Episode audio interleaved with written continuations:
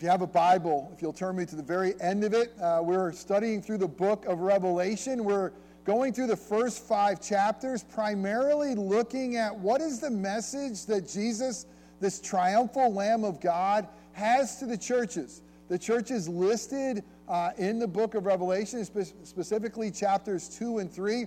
We've made it all the way through. We're on the last church, the church of Laodicea.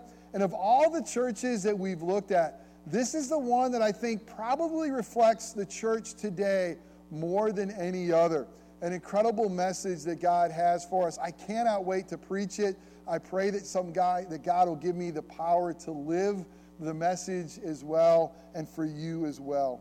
Again, we're going to look at Revelation chapter 3, verses 14 through 22 today. But let me ask you a question.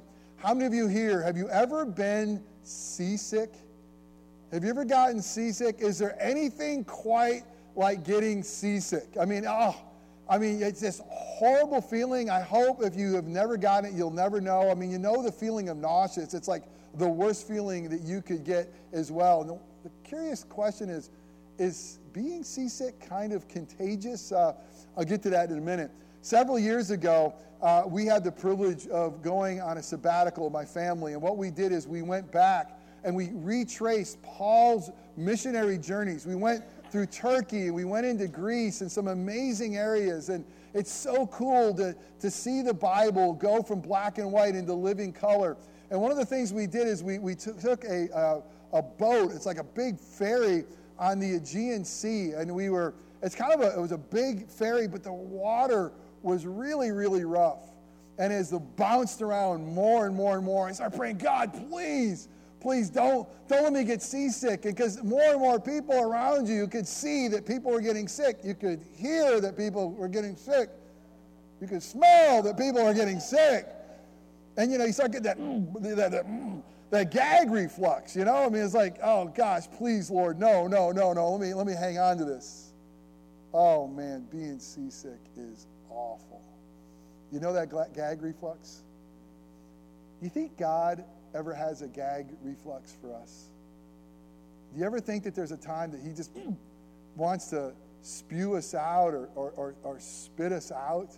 Uh, can you imagine what in the world would we have to do to have God have a feeling of us like, like you're making me seasick here. You're making, you're making me nauseous. You're, you're this kind of nauseating uh, uh, Christianity. I mean, what, what terrible thing would we have to do? It would be murder or, or adultery or, or maybe the way we treat children. I mean, what would make God say that this is making me feel sick? I want to vomit. The amazing thing is, it's lukewarmness. It's lukewarmness. It's for those who are say they're Christians, but they're not that hot and they're not really cold. And this was, was what was happening uh, to the church in Laodicea. They were lukewarm. And we're going to look at what causes a church to be lukewarm. What, what causes that? What's the problem? And, and what, what's the prescription? We're going to have to know that, what, what our prescription is, and what is the promise. As we look at God's word, we're going to see this letter written to the church of Laodicea. And God said to them something that's terrifying. He's like, I'm about to spew you, spit you out of my mouth. Why? Well, let's stop for a minute and let's look a little bit at what is the city of Laodicea. The city of Laodicea, of all the seven churches, is probably the richest of all the cities. Tremendously successful, known for a lot of cool things. I mean, one of the things they were known for was a banking and finance center, a main banking and finance hub of commerce in that area. Uh, famous guys like Cicero lived there. They talk about cashing checks and, and doing commerce in that city. Also known as a medical city. It was known for some of the salve, uh, some of the uh, ways of bringing healing. Uh, they had some of them capsule form that they would send around, even ancient healing back then. But they were specifically known for some eye salve that they had that supposedly helped uh, the eyes and helped with, with uh, seeing. Uh, they were known uh, in the garment district as well. They were known specifically for a, uh, in that fertile area, and the sheep produced a very cool, very soft black wool. And so, kind of the Laodicean wool uh, was known for people of prestige, that they were able to wear a garment that was black and soft and, and, and beautiful. but they were also a city that was amazingly self sufficient. There was an earthquake that went through and devastated the city in AD 61. And when Rome uh, at the time came to them and said, Hey, we want to help you rebuild, they said, We got it ourselves. No thanks. You don't have to give us any money. Now hit pause. Do you think when FEMA shows up to Nashville, they're going to say, No thanks? We don't want your money. Uh, no, thank you, government. We can do it on our own. But this is Laodicea. They had a devastating earthquake, and yet they said, We can rebuild ourselves. And they did. But one of the things that they had, the biggest problem they had in Laodicea, is they had no source of water. They were surrounded by a couple of interesting different places. Hierapolis was next to them, was up in the mountains, and they were known for their hot water and the hot water springs of healing. Uh, this is also Pamukkale. It was right there, and you could go there today, and the hot springs are still there that come down. And they were known as kind of healing. And it's also, if you stood in, in Laodicea, you can look over to Colossae. Uh, that's the church of Col- uh, Colossians, the book of Colossians. And they were known for their cool water, the refreshing water. So they were kind of surrounded um, by a place that had hot water, a place that had cool water, and the only way they got their water was piped in. And it's amazing you could find pipes there even today. And it came lukewarm. By the time the water showed up, and it kind of was that nauseating, lukewarm water. I got some pictures. I've been twice to Laodicea. Uh, of all the places you go with a lot of the ruins, the first time I went there, you could just walk around anywhere. I mean, there was like, just, there was almost like no rhyme or reason. You could just go pick up things along the road. But as you can see, this is like one of the main roads in Laodicea now. It's gone. I mean, it's just absolute uh, ruins. And uh, I found, as I was hiking around, I found two amphitheaters. I mean, these amphitheaters were is where they would gather and have community events. And you could see that these are almost in ruins. A lot of the amphitheaters they found are in great shape, but the two here were pretty much in ruins. And these are some of the pillars they've put back. And in the distance, you can see Colossae. Uh, in the distance, you can see, and again, they're going to be surrounded by places that have either that hot water or the cold water. And the way they brought them in is through pipes. They found pipes like this that would come in, and by the time they hit Laodicea, it would be lukewarm. And so we were there on a Sunday, and we decided that this would be a good place to have a worship service, uh, and right part of the ruins. And you can see we gathered on a sabbatical we guess what I preached on? This passage, you know, I mean, you're there with Laodicea. Um, and again, it's amazing to see an old city like that that used to be so rich, so successful, and it's all you got. So we're going to look at three things this morning. We're going to look at the problem. What was their problem? What is the prescription that can bring us healing?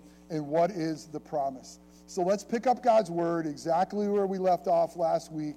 Revelation chapter 3. We're going to pick up in verse 14 uh, and read it through chapter or verse 22. But let's be mindful this is God's holy inerrant word. It'll never lead us astray. It'll always point us to the truth of the gospel and our God and how much we need him. Hear the word of the Lord. And to the angel of the church in Laodicea write, the words of the Amen, the faithful and true witness, the beginning of God's creation. I know your works. You're neither cold nor hot. Would that you would either uh, cold or hot? Would you be one of those two? So, because you are lukewarm and neither hot nor cold, I will spit or spew you out of my mouth. For you say, I'm rich, I've prospered, I need nothing, not realizing that you are wretched, pitiable, poor, blind, and naked.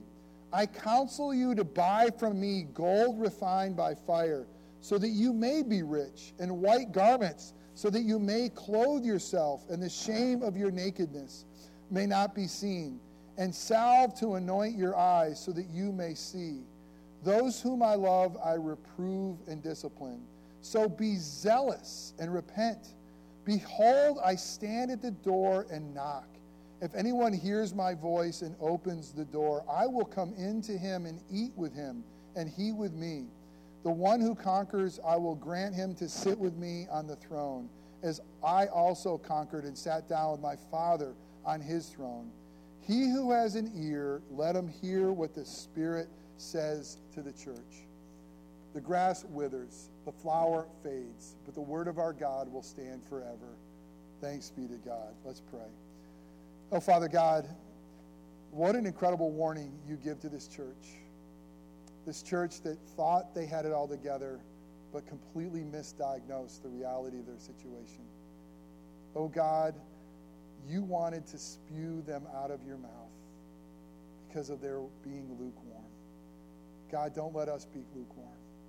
Oh, come and be our teacher. Come and speak through a broken sinner like me. Oh, God, would you give us ears to hear your voice? God, would you give us minds to understand your word and hearts that would embrace your truth? And God, would you give us feet that are zealous to walk in a manner worthy of your name? God, the things that I say this morning that are just my opinion are wrong, may those things fall away and be forgotten quickly. But the things that are said that are true and contain the good news of the gospel, would you use those things to ignite a fire? Ignite a fire in our hearts and to make us more like Jesus. And it's in his matchless name that we pray. Amen. The first thing you can see is the problem.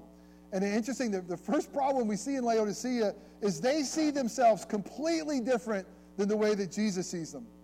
Here's what it says He says, You guys see yourselves this way. You see yourselves as rich. You're rich because you have all that the world has to offer. You see yourselves as self made. They say that, listen, we have prospered. We have done this. We've done it on our own. And we see ourselves as being self sufficient. They say we need nothing. Wow. And yet, how did God see them? This is how God's word describes them. You're actually wretched. You have a city in ruins. It may look beautiful now, but it's a city in ruins. It's sinful. You're pitiable. You have no reason to be boastful. You're poor. You're not rich in God's economy. You may have a lot in the bank, and you may have a lot of cool stuff, but in God's economy, you're missing, you're lacking, you're poor, you're blind. You're blind. You don't even see the reality yourself. You don't see your current situation. You don't see what's going on here. You're living for yourself in the world, and you're blind to the reality of your spiritual condition. You're naked.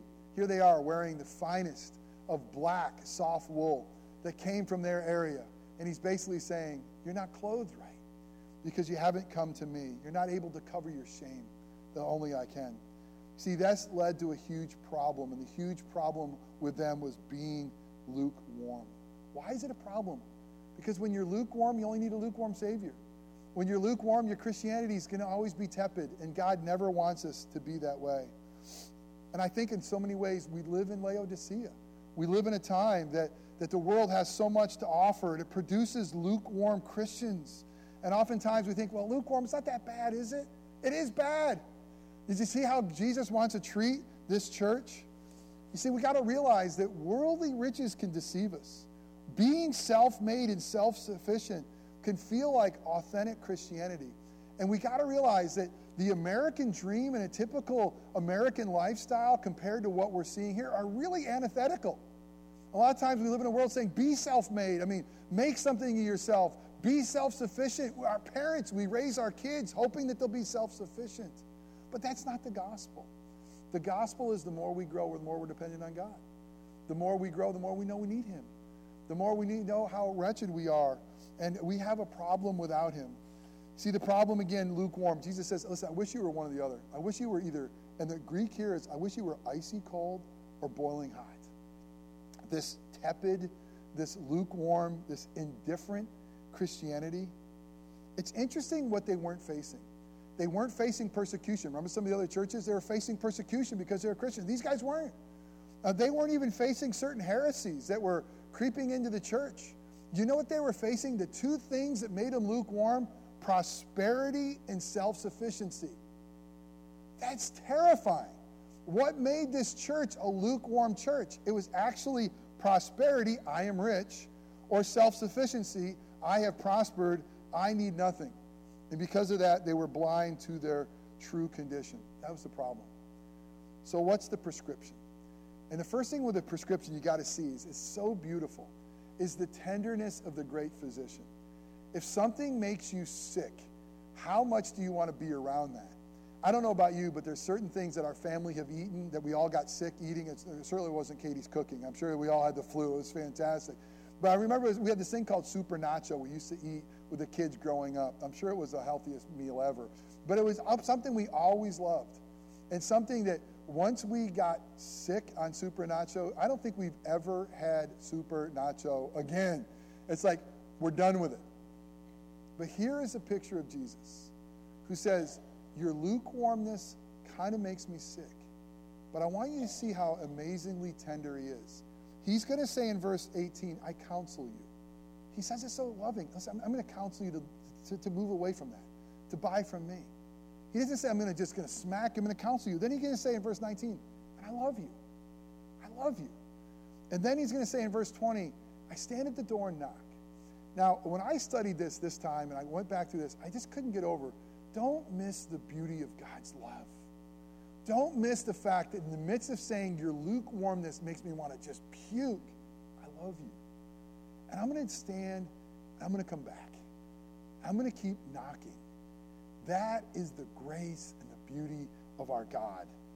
So, what is the prescription? We see the tenderness of a physician. The first thing he says in verse 19, I'm going to take these a little out of order, but it's be zealous and repent. And it's interesting because the two Greek words are very different in their tense. Repent is in like the aorist tense, it means do it now, do it one time, and turn from it. But be zealous, be pursuing is ongoing, continually ongoing. Be zealous and run after Christ. Repent of the world, turn to me, and be zealous. And he goes on to say, listen, those that Jesus loves, he reproves and disciplines. And I love the fact that he is going to administer the gospel to us in truth and love. God's word is going to speak the truth to you. God's Holy Spirit is going to convict you. And God sometimes is going to point things out in your life. But it's always going to be truth and love.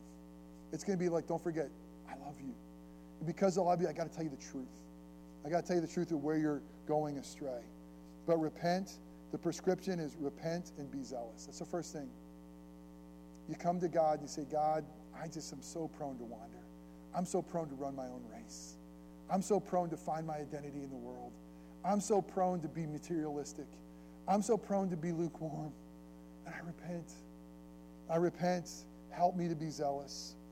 But then he says this. This is really interesting. He says, Buy from me. Now, that could confuse us because Christianity has nothing to do that we buy.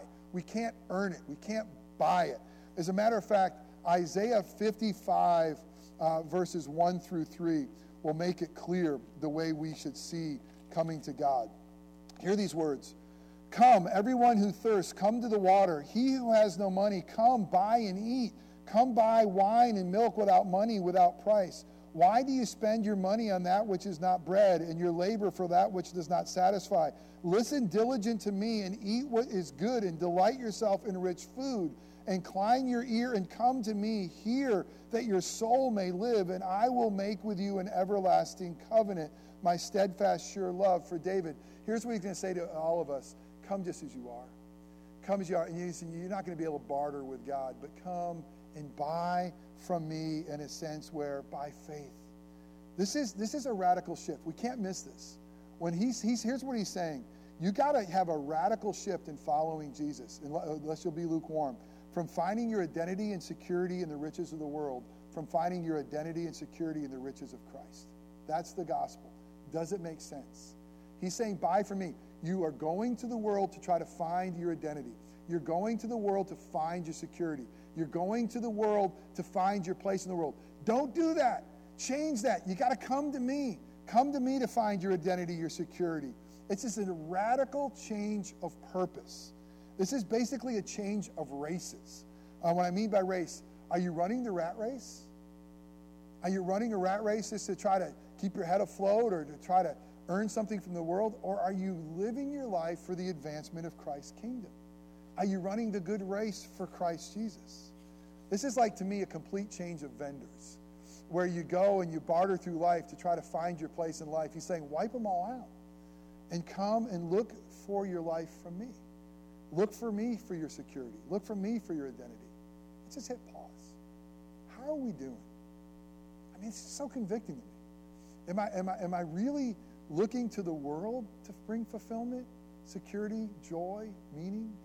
Am I looking to the, my family for all those things? Or do I look to Jesus?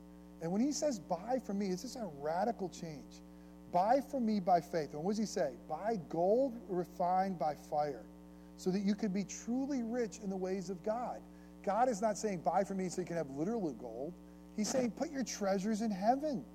Uh, come and, and, and look at the, the uh, God's economy. In Ephesians 1 3, it says this that those of us in Christ Jesus, that all the riches of the heavenly realms are ours in Christ Jesus. I don't even know what that fully means. But I know it says this if you are in Christ Jesus, you're forgiven and free, and all that God can bless us with, He will. Doesn't mean we're going to have to drive a better car or have a bigger house. It means that the treasures of heaven have been opened up to us. The relationship with our God has been opened up to us. And that we are to buy gold refined by fire from Him. He says, Come buy from me white garments to cover your shame. I love the antithesis between this and what they were wearing and their black, soft wool stuff. He's like, only Christ's righteousness can cover up your nakedness. Only God can make you holy and acceptable. I, I think it's important for us to realize this. I often live my life thinking that I just need to get better. That I, I you know what? Scripture says that our righteous acts are like filthy rags in God's sight. That somehow I got to get better, get cleaner, and God's going to love me more. That's not the good news of the gospel. The good news of the gospel is this the blood of Christ has taken away your sins. The righteousness of Christ is robed around you. That's the white garment. That's what he's saying. Live your life with the righteousness of Christ around you because God loves you and sees you that way. Quit trying to just be better. I mean, yes, we're supposed to be moral. Yes, we're supposed to respond out of love. But the goal isn't that our, that our rags become a little cleaner. The goal is that we live in the righteousness of Christ free every day. Never trying to earn it, but just because we've all received it. And now we live our lives in response to that beautiful thing Christ's righteousness. He says, Come buy from me salve, the true ointment for your eyes, so you can truly see this is the gospel. You think you got this medicinal salve that helps you? You know, only the gospel can let you see your real condition and see me rightly. Buy from me, there's an open door. What's the prescription? Jesus stands at the door and knocks. Now, listen, a lot of people get this confused. This is not salvation. Because salvation will tell us that apart from Christ, we're dead in our trespasses and sins, and a dead man can't open a door. That God's the one who's going to open that door and open our hearts. This is opening the door to fellowship. And I love it. It says, open the door because I'm going to come, I'm going to eat with you. And that when it says this meal, it says the evening meal. This is the one you linger at. This is the one you spend some time. How was your day? What's going on? Tell me about your life. And Jesus is saying, I want fellowship with you. I want to hang with you. I want to hang with you through my word, through my spirit, through my people, through my church. I just want to dwell. I want to be with you. I'm at the door and knocking and open it up. Fellowship with Him.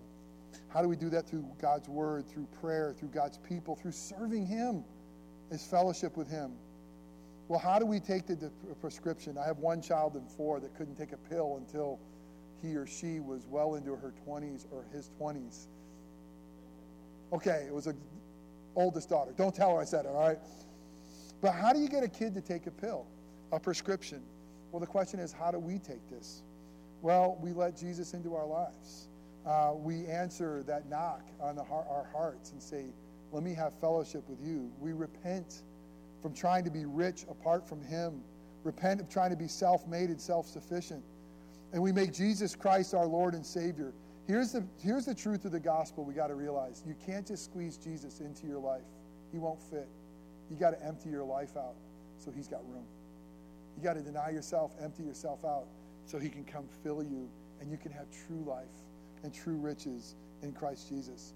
You know what it means to embrace Christ? You got to drop everything that we cling to that's not Him and embrace everything He has to offer.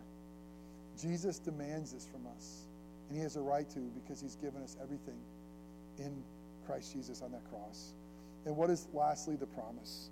The promise is two amazing things. In verse 20, a seat at the table. He says, I'm going to come, I'm going to have fellowship with you, I'll sit with you. That's the amazing good news of the gospel. Jesus gives us himself. I will be with you, Emmanuel. My presence, my righteousness, my blood, all yours. He gives us himself. That's the beauty of the gospel. Gives us a, a spot. Jesus is the only begotten Son, and yet he gives us everything. that he has earned. He not only a seat at the table, a seat at the throne. In verse 21, he says, Listen, as I sit on my Father's throne, as I'm there, I'm going to make a place for you. Now, let's make sure we know that we'll never be like Jesus. He is the only obedient Son, He is the only begotten Son, and everything is the only obedient and only begotten Son that He's earned. He says, I'm going to give to you. I'm going to share my victory. I'm going to share the spoils. I'm going to give you the best view. You're going to come rule and reign with me. That's what He's always has created us to do, to rule and reign uh, for Him. Uh, it doesn't mean that we're going to be uh, conquering nations around us. It means that we're going to reign as God's children, telling God's story uh, to the world around us. All right. As we look at this reality, how do we make sure we're not lukewarm? We got to acknowledge the problem. Where is that problem for us? What is that prescription? And what is the promise God gives us? And when you're seasick, what's the only thing you want to do? Get the heck off that boat and get on solid ground. I mean, you're just praying for solid ground, something that's not moving. You see, in our lives, we got to build everything on the solid rock of Christ. It's the only solid ground we have to keep us from having nauseating Christianity. Build on Christ, the solid rock. Be repent, be zealous, and come to Jesus and say, Jesus, I look to you alone for my life, my identity, and my righteousness. Are you looking to anything else? Look to Jesus. Let's pray. And Father God, we thank you for a Savior that doesn't want us to be lukewarm. Because He, you never love us with a lukewarm love. You love us passionately, and you'll never stop loving us. You've given us everything we need for, for godliness and for life. And God, forgive us because we have the propensity to be so lukewarm in the way we respond to you. Forgive us because we have to say the truth that we've looked to the world to, to find our identity, our security, our purpose, our meaning. We haven't looked to you. God, help this church here at King's Chapel to know what it means to, to buy from you, to find you in you our identity, our security, our righteousness, our joy in our life. And God, we thank you for the promises that we will have a seat at the table with Jesus. And somewhere we're going to have a seat on the throne and we'll have the view of him ruling and reigning. That one day all the tears will be gone and all the brokenness will, will be mended and that we'll be with you.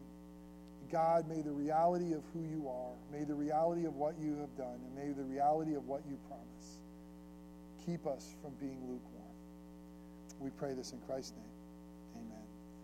Let's, let's conclude by singing to our great God. Let's stand and sing together.